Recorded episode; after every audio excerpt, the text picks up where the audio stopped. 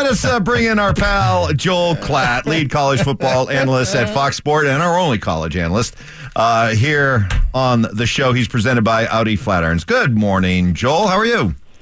I'm good. I was just scheduling a trip to go see the Eiffel Tower in Vegas. It's a beautiful. hey, it's absolutely a beautiful rendering of uh, the Yeah. Eiffel Yeah. Tower. Yeah, yeah. South Wait, Dakota. render, rendering? What? What? Yeah, isn't that right? Rendering? No. Just go with it, Joel. What are we doing? Just go with How it. you guys doing on a, on a Thanksgiving week? Well, you know how it is. Come on, you've been here. You've been here on a day before a holiday. Yeah, we're Gets just- a little loose. Yeah, we're just trying to get out of here. Yeah, I, I, might, I may have gotten banned the day before a holiday. I'm not, I'm not quite sure. Yeah. Banned or not banned, that always will. I'll tell you what, when I write the proverbial book about this place, banned or no banned will have its own very own chapter. Uh, where to start? Where to start? Well, hey, another Broncos win in front of the nation. You were settled down on Sunday night watching it. How you feeling about this team and, and how the rest of this uh, season is uh, is shaping up? I mean, cautiously optimistic. It, none of it makes any sense, right? I mean, against what you would consider to be the weaker part of their schedule, they play terrible. They're losing to, to Vegas and the Commanders. They give up a, a million yards to, to Miami, and and yet now you go through this stretch stretch where you finally end the Chiefs win streak. You beat the Vikings. You win in Buffalo in a prime time. You're like none of it makes any sense. And to be honest with you, it's not like the the offense is is all of a sudden setting the world on fire.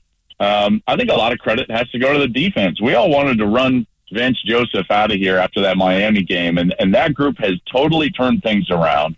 They have been the reason why Denver has been in games. Holding um, the Vikings to that field goal is the only reason that the, the offense has a chance. I know we'll probably sing the praises of the last drive and everything, but I was listening to the story. It's absolutely correct. I was so frustrated with the offense for the majority of that game. Their lack of effectiveness on third down, their lack of a run game, um, and and yet in the end, you know, you got to give Russell a lot of credit because he made the plays necessary. The fourth down on that last drive, third down on that last drive, he was able to to make the plays necessary to go win.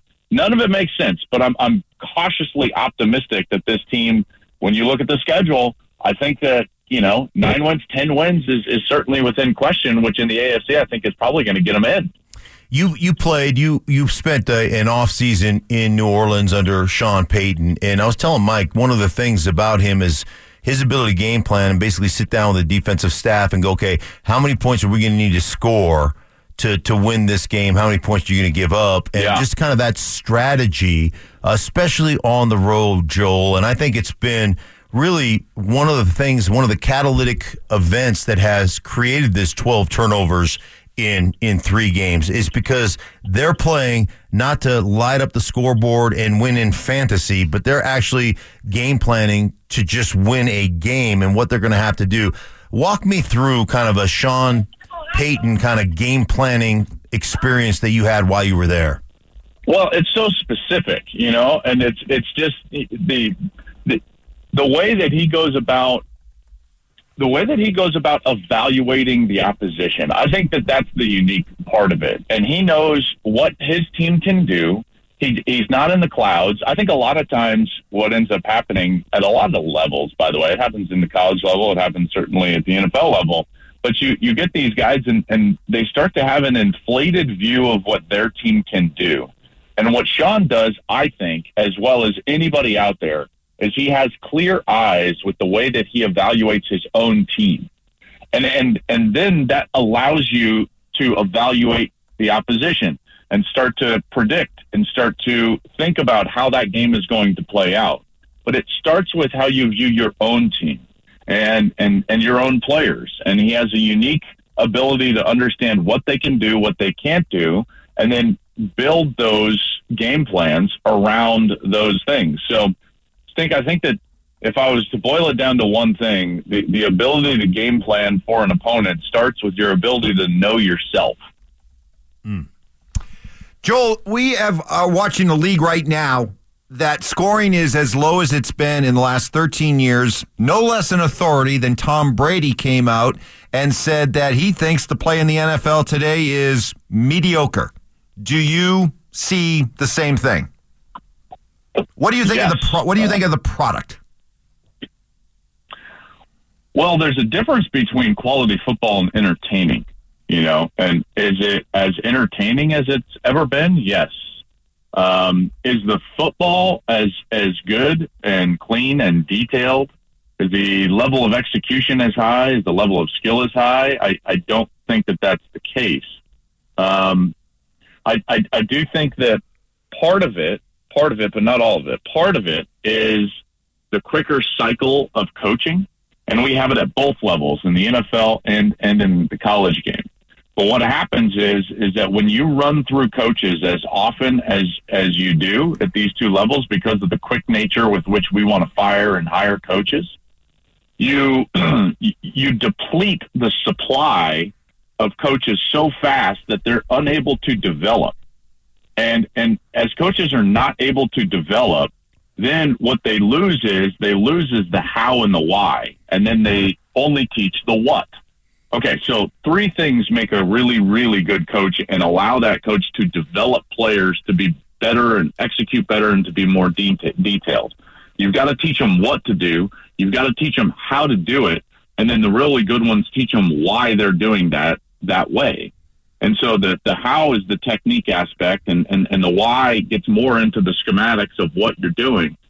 But when you don't develop coaches and then you're running through and you're depleting the supply of coaches, those coaches don't learn how to teach the how or how to teach the why. Then you're sending out players that only know what they're doing. Then you start changing the rules of the game, and now you're not protecting yourself, or quarterbacks are not protecting their own wide receivers. And his little little section when he starts talking about, and I, Mike, I talked about this when I, when I was on with you about the hospital balls from quarterback. Right, we have right. put the onus completely on the defense and taking it completely away from the quarterback to comp- uh, protect their own players. It's wild. We I see flat routes being thrown into jam corners all the time.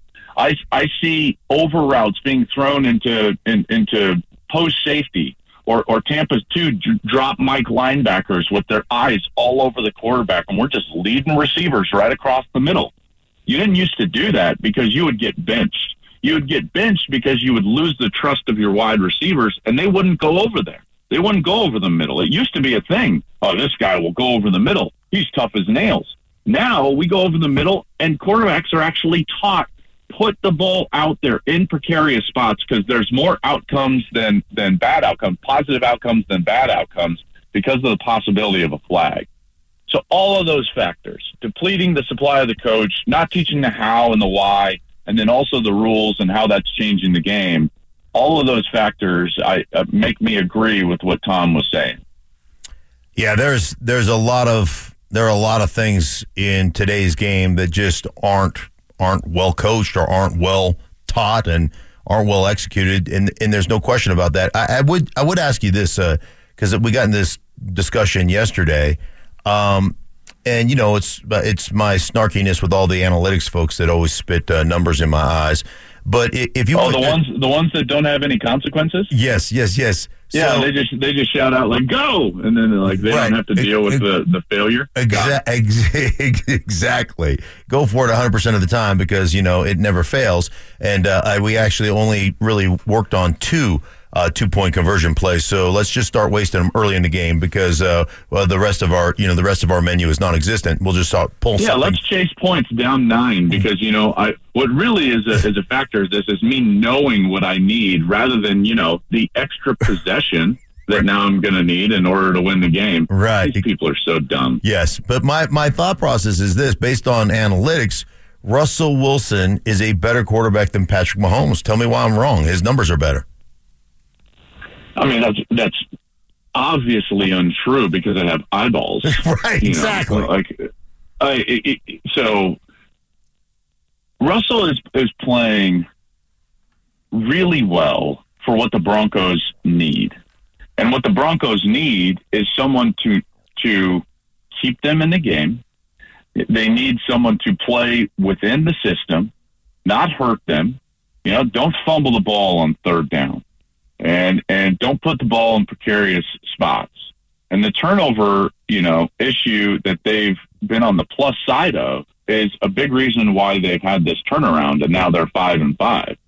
That's far different than what Patrick Mahomes is asked to do, which is be the focal point and the centerpiece of everything that they do offensively. So, you know, like saying that Wilson is better than Patrick Mahomes is patently absurd. And all you can, do, the only way to derive that opinion is to have your face jammed so far into the crack, and, and it might not just be a book, that you don't know what you're watching. Would you be okay with Russell Wilson being the Broncos quarterback next year? It's you know, looking if, that way. If they can continue to play like this, um, and again, he's he is a complementary piece to what is right now an overarching team that's doing everything fairly well. Again, some things you can't explain. Like they're not really stopping the run, and they didn't run the ball, but they were able to win the game. It was it's it's fascinating to, to watch this thing play out. I think a lot of it has to come down to turnovers. But if you tell me that this this team can play as well around Russell as what they're playing right now, then yes, you know, like he's on trajectory right now to lead them to the playoffs. Then then you keep that because what's the alternative?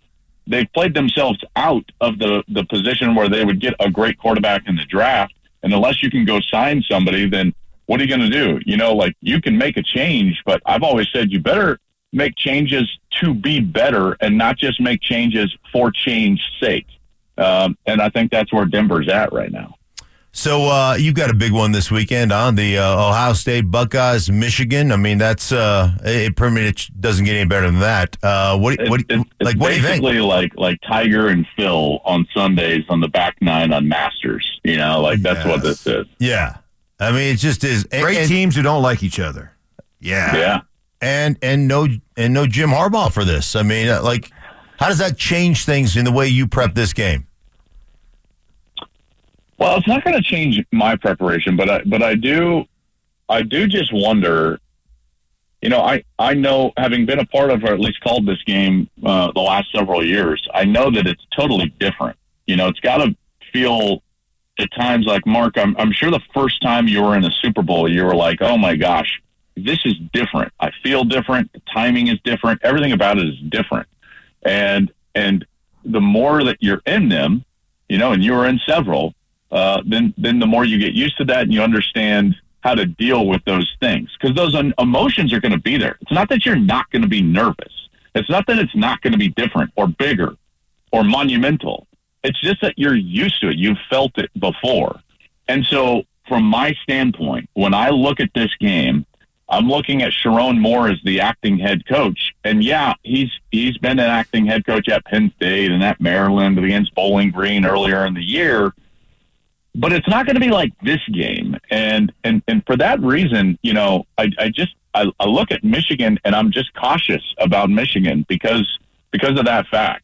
You need all hands on deck in, in this game. And and I can tell you that there's going to be no shortage of, of, of vitriol because my goodness, man, these two teams absolutely hate each other. And, and this game, I don't know if we're ever going to get it um, to this magnitude again. Um, I don't want to work in the hyperbolic, but with the 12 team playoff and the Big Ten doing away with divisions in the future, there's a good chance that this game could be replayed in the conference championship game, that the loser would definitely be into the 12 team playoff. So as far as the stakes go, I don't think the loser can get into the playoff this year. This this might be the last Michigan Ohio State game of this magnitude that we see. Uh, and I know that that's sad in, in some respects as we kind of evolve forward in college football, but it certainly makes me excited for Saturday. So right now we have the four teams in the college football playoff: Georgia, Ohio State, Michigan, Washington, all 11 and 0, all undefeated. Is do any of those teams can they lose a game and still stay in the top 4? Yeah, I mean, it's a possibility. I think that the, the hard part is that there's a lot of teams knocking on the door right outside of that. Florida State's also undefeated. They're fifth. Uh, Texas and Oregon only have one loss, and they're sitting there, and Oregon's going to have a chance to play. Washington, Bama is sitting there with one loss. So it's going to be difficult. I would just paint this scenario for you and, and just follow me for, for a brief moment there's a good chance that the Big Ten champion is going to be undefeated. The winner of this game is likely going to go on and, and probably beat Iowa in the Big Ten championship game. That that team would be in. Let's say Florida State wins out, they would probably be in. And then uh, just a hypothetical, Oregon beats Washington, Bama beats Georgia, Texas wins. Okay, so that leaves five, if not six teams, if you're talking about the loser of the big, this game, Ohio State and Michigan, that would all have one loss for two spots. And so there is a chance that some of those teams, whether it's the loser of this game or Georgia, uh, could lose and, and potentially get in. Washington could potentially lose and, and get in. But a lot of it will have to come down to the way the committee views those teams if that scenario were to play out. Um, and I think that that would be fascinating and kind of a beautiful disaster in this last year in which we have this four team farce of a playoff. Assuming the Buffs lose on uh, this weekend to Utah and finish. Why, you, why you got to bring up negative stuff? Why you got to do that? Why you got to start with just negative stuff? I said- why does, I why said- do we have to assume they lose? Okay. All right. If they lose, or if they're go. or if they're unable to win, if Utah, There you go. if Utah shocks the Buffs. okay. I love where I like Better? that didn't take Better? long. Look at you. Better? You know what? Teachable. you know, Stink. Look at this guy. He's he, teachable. he is teachable. despite being a 22 point favorite, if Utah's able to shock the world and beat CU, good. Will you still look at a four and eight season for CU as a success? Absolutely. Absolutely. There's no question. You look at what this program is uh, now versus what they were at this point last year. There's there is no question. I understand that the the back half of the season has been disappointing, but that disappointment was only there because the expectations got raised so fast and so high. You know, all of a sudden we were talking about, you know, oh, maybe they can win seven or eight games and they were ranked and and that level of expectation went went so high. They are light years better on the field than they were a year ago. You know, yeah, they mismanaged the Stanford game. Maybe they mismanaged Oregon State as well. Uh, they had a chance and, and really to beat a, a very good football team in Arizona. There's three. I mean, they, they are in such a better position. They're well positioned uh, from from uh, recruiting standpoint going into the off season. I think that they're going to be able to address the line of scrimmage. Uh, I think that they're going to be able to take a, another substantial jump again next season. They got to four this year. It's a 400% increase. Um, I think that they can take another substantial jump. I, I'll be surprised if they're not, you know, a, a top half Big 12 team, if not competing for the Big 12 title next year, based on what I believe can happen in this offseason in, in recruiting and the transfer portal. All right. Hey, Joel, man, have happy Thanksgiving. Have a great one. Yeah. And we can't wait to watch uh, the call between Ohio State and Michigan. Well, listen, guys, you know, I know we come on, there's a lot of snark and, and everything, and I try to say this every single year. I'm so thankful for both of you. You know, obviously, known each of you now for a long time. Mike, you helped me in my career so much. Mark, you did the same. We're obviously great family friends, and I cherish that. Uh, but just like the whole Denver area, I want everyone to have a wonderful week, a great Thanksgiving. Could not be more thankful to come on every week and just, you know, yap it up about sports. Uh, what's greater than this? Are you thankful for the 8 a.m. texters? you know, on a week like this, I, I am, you know, because they, they show you, they show you the other side and, and you can't have light without darkness. And so understanding that light, uh, I'm thankful for that. That's awesome. That's awesome. All right, I, could, I couldn't have asked for a better That was response. awesome. Thank you, Joel. See you, bud. You got it. Later, Joel, boys. Joel Klatt, presented by Audi Flatirons.